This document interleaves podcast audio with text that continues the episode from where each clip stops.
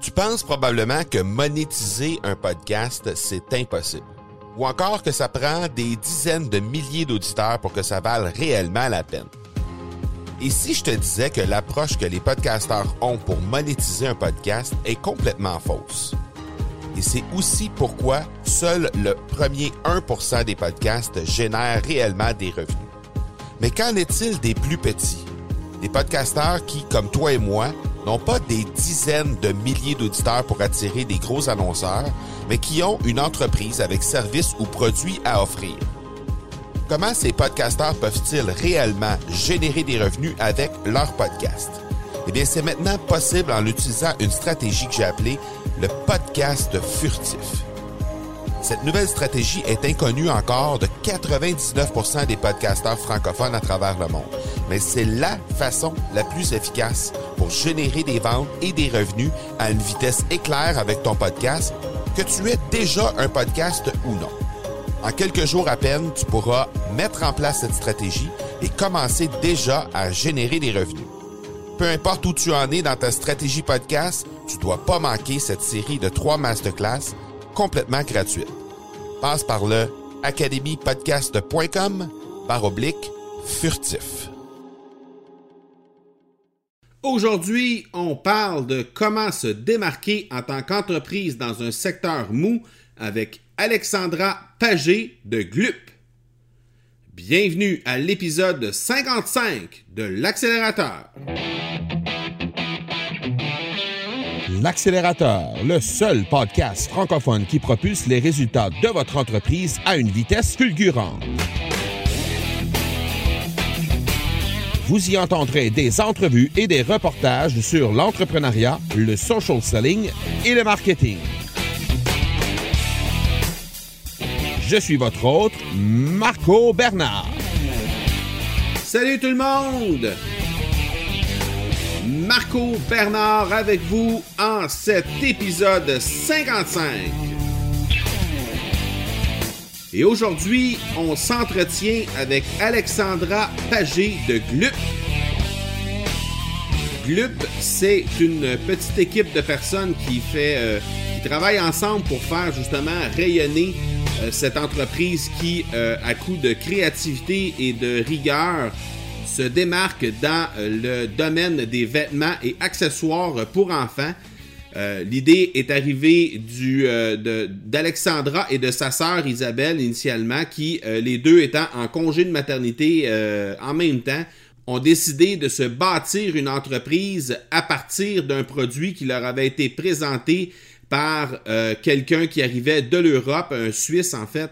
Et donc, euh, cette entreprise-là a pris son envol par la suite et, euh, et aujourd'hui, Alexandra, qui est euh, rendue maintenant seule dans cette entreprise à titre de, de dirigeante, va venir nous parler de comment elle réussit à se démarquer dans ce qu'on ce qu'on appellera, n'ayons pas peur des mots, un secteur mou. Le textile au Québec est un secteur mou, donc c'est très difficile de se démarquer avec euh, la compétition qui arrive d'Orient et euh, à l'international. Alors c'est très difficile de se démarquer dans ce secteur-là, mais elle parvient à le faire à merveille et va venir nous entretenir sur euh, le sujet. Donc ne manquez pas cette entrevue dans quelques instants, mais avant, j'aimerais vous rappeler comment me rejoindre sur les médias sociaux. Vous pouvez le faire au facebook.com baroblique M Marco Bernard ainsi que sur Instagram au instagram.com baroblique M Marco Bernard. Je vous invite tout particulièrement à venir me euh, me parler sur ces euh, différentes pages-là. Euh, N'ayez pas peur de venir me proposer des idées ou encore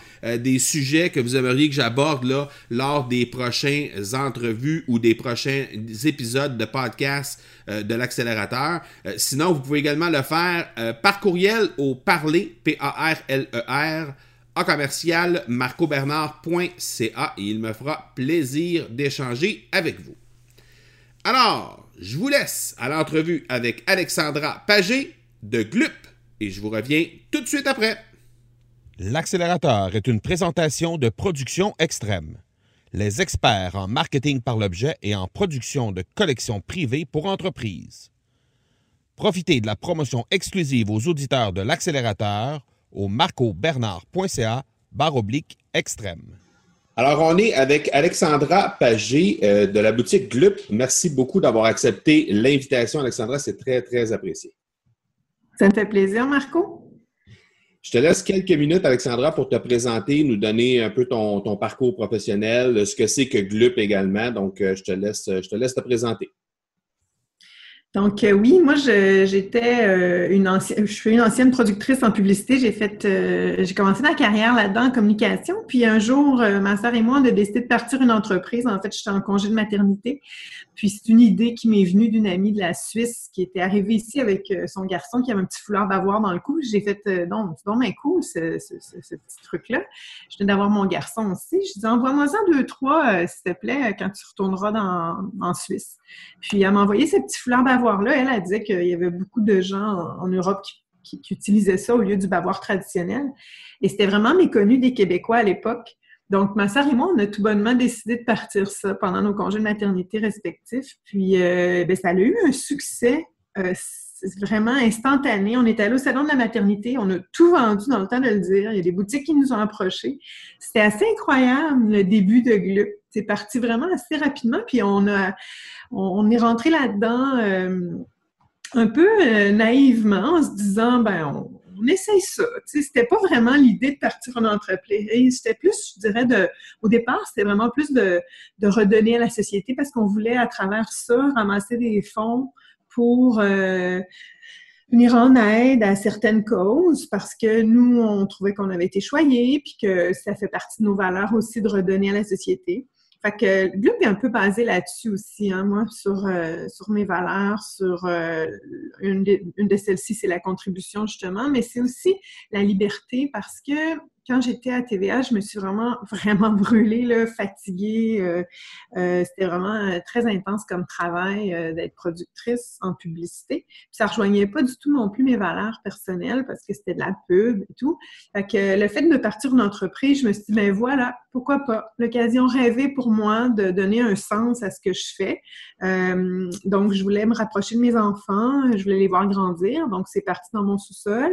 Et je te dirais même que je mettais même des freins moi-même à la croissance parce que je voulais pas que ça devienne trop gros trop vite. Euh, je voulais en, profiter du fait que je puisse apprendre l'entrepreneuriat et pouvoir euh, profiter du fait que je, je, voyais mes enfants grandir, que j'étais proche, que je pouvais participer aux activités tout en faisant euh, croître l'entreprise.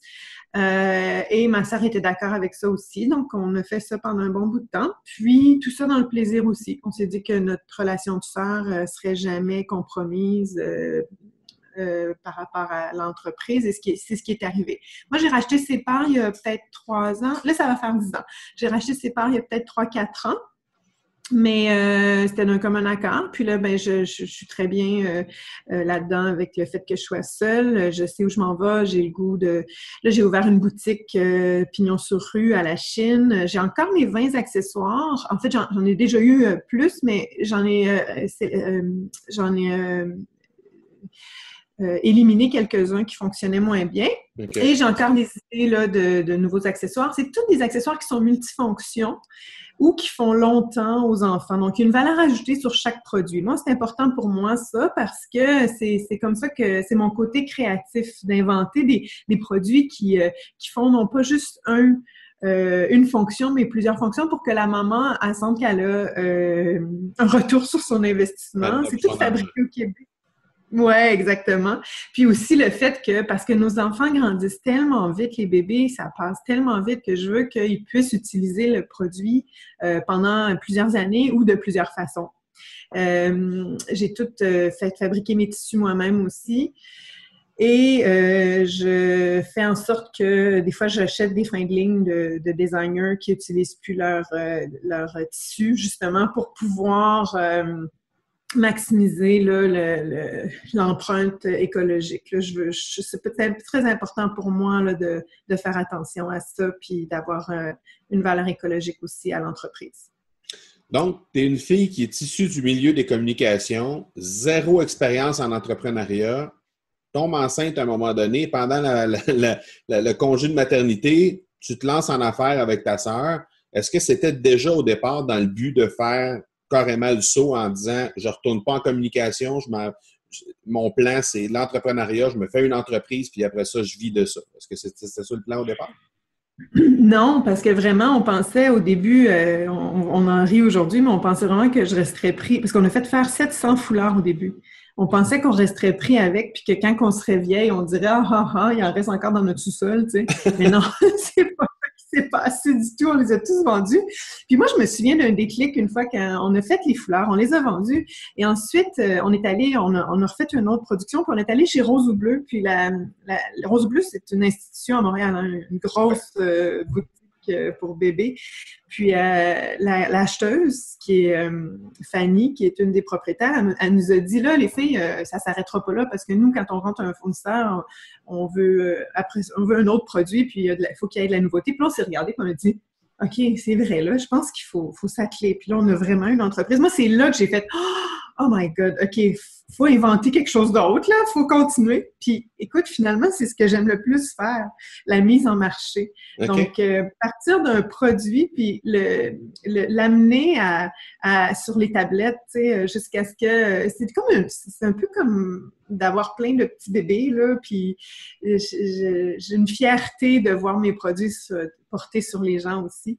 Euh, donc, c'est ça, fait que je te dirais que ça, ça s'est fait tout tout le temps naturellement, euh, les produits, euh, c'était comme, OK, si on devrait avoir ça chez Glup, alors là, on se penchait là-dessus, puis on, trouvait une façon de, de l'améliorer, euh, de le mettre un peu à la saveur Glup. Fait que c'était quand je suis retournée à TVA après mon congé maternité, j'ai travaillé quand même un bon six mois, un an encore à faire les deux. Puis après ça, peu à peu, j'ai laissé, j'ai continué à faire un peu de pige. C'est difficile de couper complètement. Puis là, maintenant, j'en fais plus du tout de production, mais j'en ai plein les bras avec Glup aussi. Ça m'amène à te poser une question.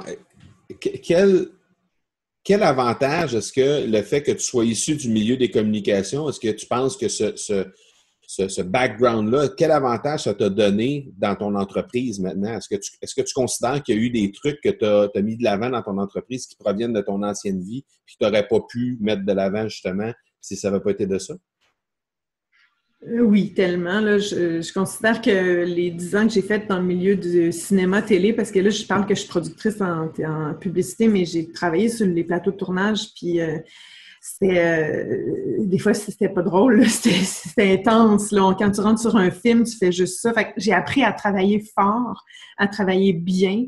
j'ai appris aussi à, à, gérer un budget, à faire affaire avec. C'est un petit peu, c'est un peu pareil comme le milieu. En fait, c'est le même modèle d'affaires dans un sens parce qu'au lieu de mettre en marché, je mets en ligne. Euh, c'est-à-dire, au lieu de mettre en ligne, je mets en marché euh, avec un échéancier, avec euh, des fournisseurs, avec des clients, avec un budget à respecter. J'ai un markup à respecter, c'est-à-dire que je veux quand même faire des sous, donc il faut respecter le budget, le coût de revient, etc.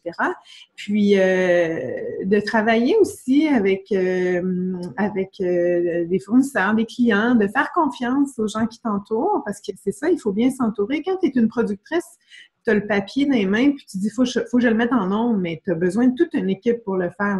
Tu as mhm. besoin d'un réalisateur, un directeur photo, puis tu as besoin de bien t'entourer, puis c'est même selon le projet. C'est drôle parce que je fais ça encore aujourd'hui. Avec mes produits, je veux pas. Moi, j'ai trois manufactures qui travaillent pour moi. J'ai euh, 20 produits. Donc, euh, la mitaine, Béchara l'a fait très bien. J'irai pas voir Natalia avec ça. Pour l'instant, ça va. C'est vraiment, ils ont chacun leur spécialité là, selon euh, qui, qui je vais voir. Je les appelle par leur nom, là, puis c'est même pas un hasard parce que je, je, je, pour moi, c'est des humains, c'est des êtres humains avec qui je travaille, puis avec qui je tisse une belle relation euh, d'affaires. Euh, moi, c'est un peu un, vaisseau amiral, un club. Euh, j'ai pas de couturière, je ne gère pas de couturière et je ne veux pas gérer couturière. Le moins possible, honnêtement, de ressources humaines parce que pour moi, c'est important d'avoir une liberté d'action, une liberté aussi de, de mouvement, puis de me sentir vraiment bien dans ce que je fais. Puis c'est pour ça que j'engage des gens beaucoup à la pige, que je fais affaire avec. Euh, je m'entoure de gens, mais de façon vraiment sous, des sous-contracteurs. Fait que euh, j'ai pas une grosse machine, là, euh, une grosse usine avec plein de monde qui travaille, c'est toutes des sous-contrats. Fait que s'il y a des périodes dans l'année où c'est plus, euh, c'est moins, qu'il y a moins de commandes, moins de, j'ai moins de production à faire, ben j'ai pas ce stress financier là, moi, de d'avoir à payer des gens tout le temps ou de les garder avec moi. Là. Moi, je passe des PO. Fait que j'adore ça, cette façon de faire là, parce que mm-hmm. ça me permet vraiment d'avoir une liberté. Puis pour revenir à ta question, euh, ben j'ai vraiment, euh, oui, il y avait des similitudes, mais c'est aussi que j'ai développé pendant toutes ces années-là en cinéma le côté créatif, puis le côté euh, gestion. Fait que ça aussi, là, je, suis contente de pouvoir exercer les deux côtés parce que la création, c'est vraiment important pour moi dans ma vie, dans mon travail. Mais en même temps, il faut il faut connaître ses chiffres. Il faut savoir où on s'en va. Il faut faire des planifications. Moi, je comprends pas les entrepreneurs qui se disent entrepreneurs, mais qui disent qu'ils connaissent pas leurs chiffres et que c'est pas leurs affaires. Je me dis, c'est pas, d'abord, c'est pas un entrepreneur complet. Parce que pour vraiment être entrepreneur, à mon avis, il faut que tu t'assoies à un moment donné puis tu dises où est-ce que je m'en vais, puis qu'est-ce que je fais, puis comment ça peut être rentable. Puis donc, euh, il s'agit de le faire, il s'agit de l'apprendre, puis euh, je trouve ça important. Quand, quand est venu le temps de choisir l'entreprise, parce que là, tu me dis, euh, OK, j'ai reçu la visite d'une amie de, la Suisse qui m'a montré un item, on trouvait ça, on trouvait ça le fun, on dit, ship-moi des, trucs quand tu retournes là-bas. Euh, mais là, avant de, faire le cheminement pour te lancer en entreprise, est-ce que tu avais pris le temps d'évaluer que, exemple, euh, tu sais, dans, va se le dire, c'est un secteur mou, les, les, les, vêtements et tout ça, c'est un secteur mou. Au Québec, c'est pas la, la, compétition euh, versus ce qui se fait en Orient, c'est extrêmement féroce. On peut trouver des vêtements pour des, des sous ou quelques dollars, on trouve des vêtements vraiment sophistiqués. Alors là, toi, tu dis, ben, moi, je me lance en affaires, puis je me lance en affaires dans un secteur où déjà la compétition est extrêmement euh, extrêmement féroce. Est-ce qu'il y a eu une réflexion qui a été faite euh, par rapport à ça ou tu t'es juste dit, c'est une bonne idée, on se lance, puis euh, on y va, puis ça s'est développé au fil du temps? Bien, je pense qu'il hum, y a peut-être une certaine naïveté là-dedans, mais moi, je croyais beaucoup au fabriquer au Québec. Puis euh, quand je suis rentrée dans les manufactures pour demander justement si c'était possible de faire fabriquer, ben, je me suis rendu compte qu'il n'y en avait pas tant que ça, puis qu'il y en avait beaucoup justement qui étaient qui avaient vu euh, leur euh, activité réduite par le fait qu'il y avait de plus en plus de production qui était faite euh, dans divers autres pays que le Québec. Mhm. Puis, je trouvais que c'était quand même raisonnable. Tu sais, on faisait affaire avec les petites mains au début, puis ils nous ont vraiment aidés. Je dirais, les petites mains, c'est une entreprise de réinsertion sociale. C'était vraiment parfait pour nous pour commencer parce qu'ils nous ont aidés à structurer un peu tout ce qui était le côté manufacturier qu'on connaissait pas puis à trouver aussi le, le, juste prix de chacun de nos produits par rapport au fait que, écoute, on savait même pas, nous, au début, là, comment ça se passait dans la revente en distribution, tu sais, que la, boutique prenne 50% de profit. Moi, je trouvais ça complètement aberrant, mais là, j'ai compris avec le temps que c'était comme ça que ça se passait. Mais, euh, puis là, je me dis, mais comment on va faire? Parce qu'il ne faut pas que nos prix soient trop élevés et tout. Fait chaque produit avait au début même une certaine marge différente. Là, maintenant, j'ai tout uniformisé ça, c'était bien trop compliqué.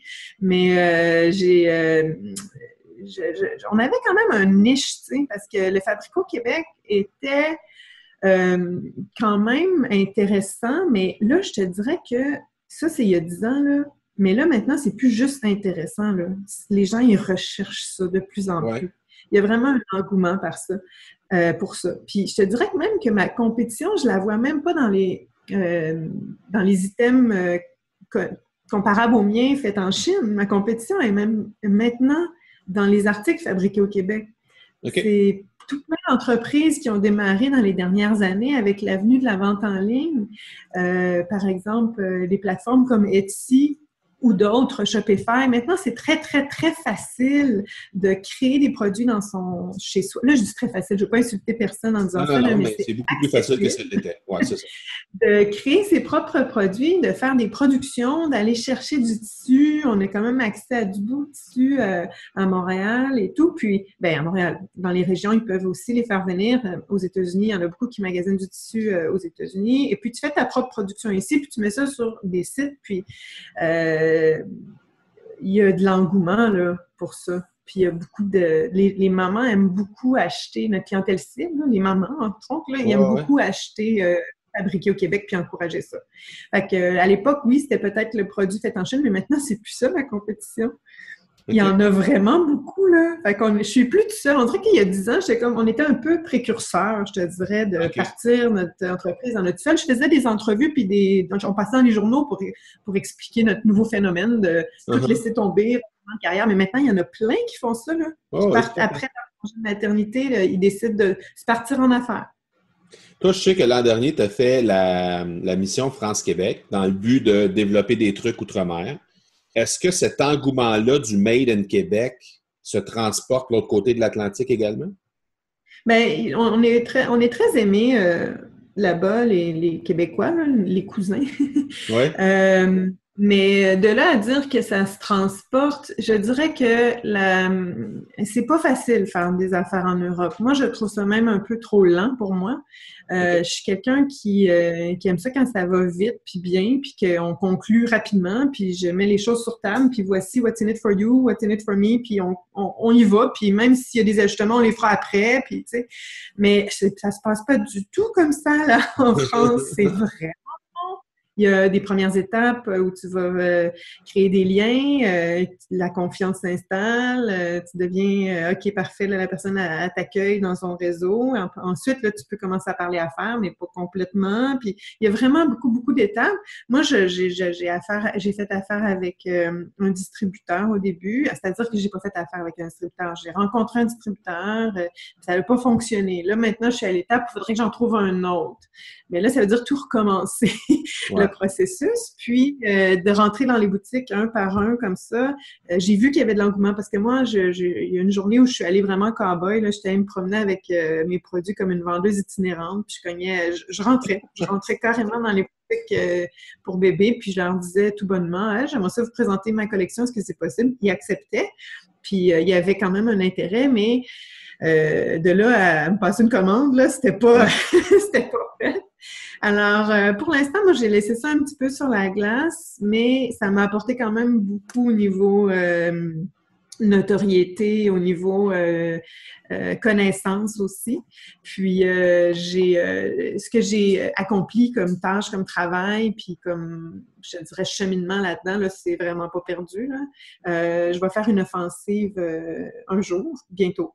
Mais je laissais aussi passer un petit peu leur période d'élection. Les autres qui ont été en élection aussi. J'étais vraiment pas dans un bon timing. le marché du bébé va pas très bien là-bas. Il y a eu beaucoup, beaucoup, beaucoup de boutiques qui ont fermé, des grosses chaînes qui ont fermé aussi. J'étais vraiment pas dans un bon timing. Euh, j'en ai parlé aussi à des gens qui étaient dans le même milieu que moi, puis c'était pas facile. Fait que je j'ai pas dit mon dernier mot, mais euh, pour l'instant, j'ai, un peu mis ça sur la glace parce que je trouvais que mon énergie euh, était mieux ailleurs pour on a beaucoup d'auditeurs euh, du côté de, l'autre côté de l'Atlantique, que ce soit en Europe francophone ou encore en Afrique. Donc, si jamais il y a des gens qui nous écoutent qui, peuvent être intéressés par ça ou qui connaissent des gens qui pourraient être intéressés par ça, peut-être qu'on je vais laisser dans les notes de l'épisode tes coordonnées pour que les gens puissent être en contact avec Glup ou avec toi. Donc, à partir de là, peut-être peut tu vas avoir des surprises qui vont arriver sur ton, sur ton courriel ou sur ton, sur ton site. On ne sait jamais. Mais c'est super. Alors, je le dis clairement, je cherche un distributeur. Et voilà. C'est fait. Merci. Euh, j'ai vu sur ton site Internet que dans ta boutique, tu offrais des ateliers sur plein de sujets différents. ça, j'adore. Oui, tu aimes ça, faire ça? J'adore ça parce que c'est le côté humain de, de mon entreprise. Tu sais, c'est bien beau là, de, de, de, vendre en gros, vendre en ligne, euh, mais moi, j'aime j'aime les gens. Puis ce que j'aimais le plus faire, c'était les salons de la maternité, imagine. J'avais hâte d'aller dans des salons. Moi, j'aime ça rencontrer la clientèle. Puis faire des, le fait d'être allé m'installer sur la rue Notre-Dame, ça me donne une nouvelle, oui, une, nouvelle ouverture euh, d'un revenu, c'est-à-dire que j'ai une nouvelle source de revenus euh, en vendant aussi les produits des autres, parce que maintenant je fais du buy and sell avec euh, pas juste mes produits, avec les produits des autres. Mais le fait d'avoir une boutique sur la rue Notre-Dame, c'est pour moi une façon de justement de d'avoir un, contact direct avec la clientèle tout au long de l'année. Fait que euh, le fait de faire des ateliers, ben c'est rassembleur. Puis euh, moi, ça me fait partie de mon côté, le valeur personnelle aussi, parce que mon entreprise, comme je te dis depuis le début, c'est pas vraiment, c'est pas vraiment juste pour euh, faire des sous. Oui, je me suis créé un emploi, puis je, veux que mm-hmm. ça soit rentable et tout, mais il y a aussi tout le côté humain, rassembleur, le fait que ce soit dans, sur une rue qui est en revitalisation. moi, j'ai l'impression aussi de contribuer à ça, puis de faire une différence. Fait que les ateliers, c'est des, coups de cœur, ce que j'ai le goût. Euh, souvent, je me fais approcher. Euh, c'est des partenariats aussi. Euh, puis c'est, j'espère de plus en plus que, parce qu'il il, va toujours avoir le goût. les gens vont toujours avoir le goût, même s'ils achètent en ligne, de se, d'avoir des contacts humains puis de, de se, de se rassembler. Ça, ça partira pas, là. Même si on, de plus en plus, on a la vente. Que je comprenne bien, on a une boutique Glup sur Notre-Dame, puis sinon, ben, c'est de la vente en ligne, c'est ça? Ou si, euh, ben, c'est aussi, à part ça, euh, au Québec? Euh? Ben, moi, je vends beaucoup dans les pharmacies. OK. je vends beaucoup dans les boutiques spécialisées. Et j'ai une représentante aussi qui couvre tout le reste du Canada. Donc, euh, en dehors du Québec, il y a quelqu'un qui s'occupe de ça pour moi, puis qui, euh, mes produits. Fait que j'ai, oui, j'ai plusieurs, euh, j'ai plusieurs paliers de, de, distribution. C'est vente directe, vente en ligne, puis vente en gros. OK. Est-ce que ce concept d'atelier-là, c'est un concept qui suit la marque un peu partout ou si c'est un concept qui est vraiment juste unique à Notre-Dame? Non, c'est vraiment unique euh, à ma, à ma boutique. À la boutique directement, OK. Est-ce que c'est un, un, concept qui est, qui est appelé à, être exporté peut-être via le web avec des, des conférences numériques, peut-être des ateliers numériques ou des webinaires ou des trucs comme ça? Non, je pense pas parce que justement, je veux justement que ça reste euh, contact humain direct. Fait que non, je, moi, je le vois vraiment pas comme ça. Mais peut-être que je vais le.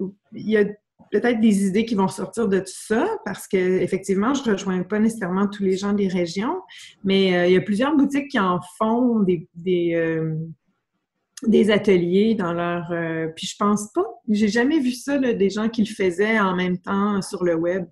peut-être qu'on pourrait s'asseoir ensemble et regarder ça. Ben oui, c'est sûr. Je pense que c'est quelque chose qui peut être intéressant, surtout dans l'optique où, où tu regardes pour aller de l'autre côté de l'Atlantique. C'est plus difficile d'aller de l'autre côté pour aller faire des ateliers. Alors que sur le web, les gens vont avoir quand même le contact avec la marque. Je pense que ça peut être quelque chose de intéressant. C'est pour ça que je te posais la question. Euh, Alexandra, je te pose une question. Euh, on pose toujours une question à, mes invités pour euh, leur, demander un truc d'accélération sur le sujet du jour. Aujourd'hui, on parle de comment tu fais pour te démarquer dans un domaine qui est un peu précaire. donc, on parlait tantôt de secteur mou, tout ça. ce serait quoi l'astuce numéro un que tu donnerais à quelqu'un qui nous écoute présentement, qui est lui aussi dans un secteur qui est un peu précaire. L'astuce numéro un pour accélérer sa business, pour faire en sorte que ça va vraiment euh, faire en sorte que ses résultats vont, euh, vont s'améliorer grandement. Ben écoute, si je veux être un peu philosophe, ça serait de comprendre à la base pourquoi tu fais ça. Parce que partir en entreprise, juste pour partir en entreprise, euh, oui, ça peut fonctionner. Mais moi, je pense qu'à chaque jour, il faut que ça soit imprégné en toi pourquoi? Tu fais ça. Euh, quelle raison euh, tu as de, vouloir être un entrepreneur puis de vouloir que ça fonctionne? Euh, mais je te donne des, une astuce plus concrète. Je te dirais que. est-ce que ça vient. Excuse-moi juste avant. Est-ce que ça, ça viendrait du livre de Simon Sinek, peut-être? As-tu. Ben, moi, c'était un TED que j'avais vu. Je pense que c'était lui. Je ne me rappelle plus du nom, mais j'avais vraiment été marquée par ça parce que c'est tellement. Il a tellement raison.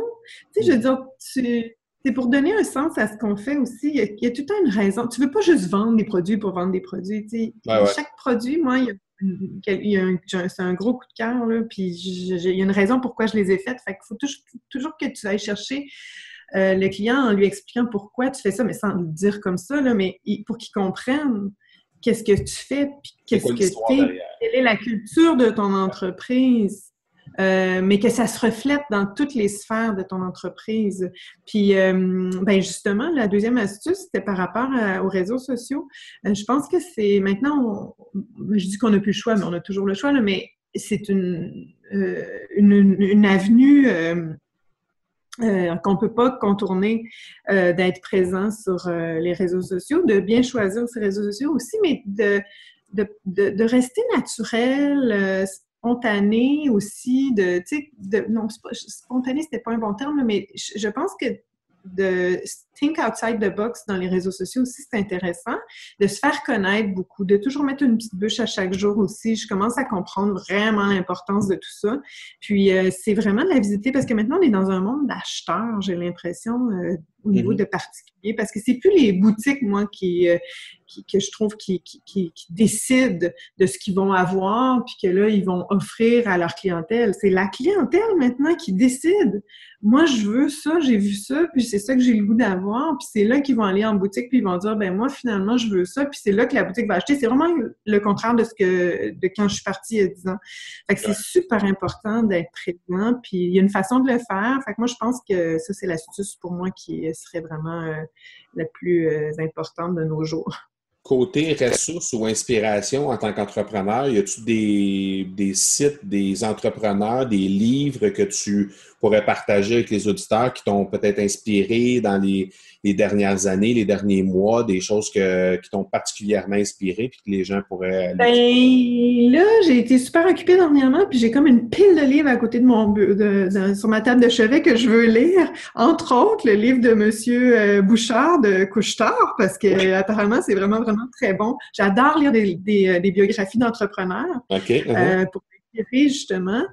Euh, ça, ça me tente de lire ça. J'ai le Code Québec à lire aussi. fait que je suis comme en retard. Mais je, te dirais que moi, je suis une, fan du Journal des affaires. J'aime beaucoup, beaucoup lire tout ce qui se passe dans le monde des affaires autour de nous. Euh, je trouve qu'il y a des belles histoires, autant de petites entreprises que de grandes entreprises. Puis euh, quoi d'autre? Tu vois, là, je suis en train de lire ça, les sept habitudes de ceux qui réalisent tout ce qu'ils entreprennent. je ne sais pas si c'est bon, je suis juste de commencer aussi. Oui, ben ça m'a attiré. Alors, euh, j'aime ça euh, m'inspirer de. C'est bold comme titre, par exemple. oui, je sais. Mais écoute, je vais peut-être la lire en, point de forme aussi, là. Tu sais, ça se peut que j'aille au, vif du sujet. Mais sinon, euh, je, je, te dirais que j'aime ça aussi. Euh, tout ce qui est méditation et tout. Puis c'est drôle que Jésus, ça n'a rien à voir avec l'entrepreneuriat, mais oui, moi je pense qu'il y a un lien dans le sens où quand on se repose l'esprit, parce qu'en en tant qu'entrepreneur, c'est 24 heures sur 24, hein, même qu'on rêve à ça la nuit. J'ai rêvé il y a deux nuits que j'avais une nouvelle sorte de mitaine que j'avais. Mais il était, il était pas pire, faudrait que je l'écrive. En tout cas, fait que finalement, tout ça pour dire que euh, de méditer, euh, ça fait du bien euh, pour se reposer l'esprit puis repartir à neuf. Puis après, tu as vraiment des idées plus claires. Fait que je dirais que ça aussi, ça peut être de, la lecture intéressante puis des inspirations intéressantes pour les gens parce qu'ils jamais trop tard pour se mettre à méditer. Non, non, tout à fait, exactement. C'est d'ailleurs dans mon, dans mon plan de 2018, ça, de, de, à ça. Il y a des bons livres qui accompagnent justement pour un débutant. Ah oui? Ben, tu oui, ça aussi, ça, va m'intéresser. Tout à fait. Euh, on est rendu à l'étape des questions, euh, la pédale au fond. Donc, euh, deux questions qui viennent, deux questions surprises qui viennent de l'entrevue. ça se répond en quelques mots seulement. D'où vient le nom GLUP? C'est un onomatopée babial. C'est tout simplement un bébé qui euh, qui, qui, qui, échappe un petit peu de salive, mais euh, c'est drôle parce qu'en France, c'est aussi, euh, je l'ai découvert par la suite, c'est aussi l'Association des gays et lesbiennes de l'Université de Paris. mais c'est un hasard. OK. OK. ça nuit pas ouais, non, c'est ça. Euh, suite à ta mission France-Québec, euh, tu regardes, euh, bon, tu, l'as dit tantôt, là, tu regardes pour t'en aller, pour essayer de développer des choses de l'autre côté de l'Atlantique. Quel serait le rêve idéal pour Glup en termes de développement en 2018?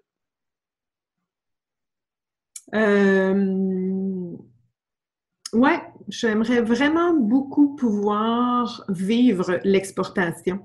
Euh, hors Canada, remarque, parce que j'exporte mhm. déjà hors Québec. Mais le rêve ultime, ça serait de pouvoir trouver un distributeur qui euh, croit en mes produits, puis qui les rentre euh, dans les boutiques spécialisées où est-ce qu'il y a un marché intéressant, que ce soit peut-être en Belgique ou je sais pas, c'est quelque chose qui ferait que je pourrais être fière d'avoir euh, que Glup puisse faire des petits euh, ailleurs qu'au Canada. C'est sans, mauvais jeu de mots que Glup puisse faire des petits, parce que Ouais.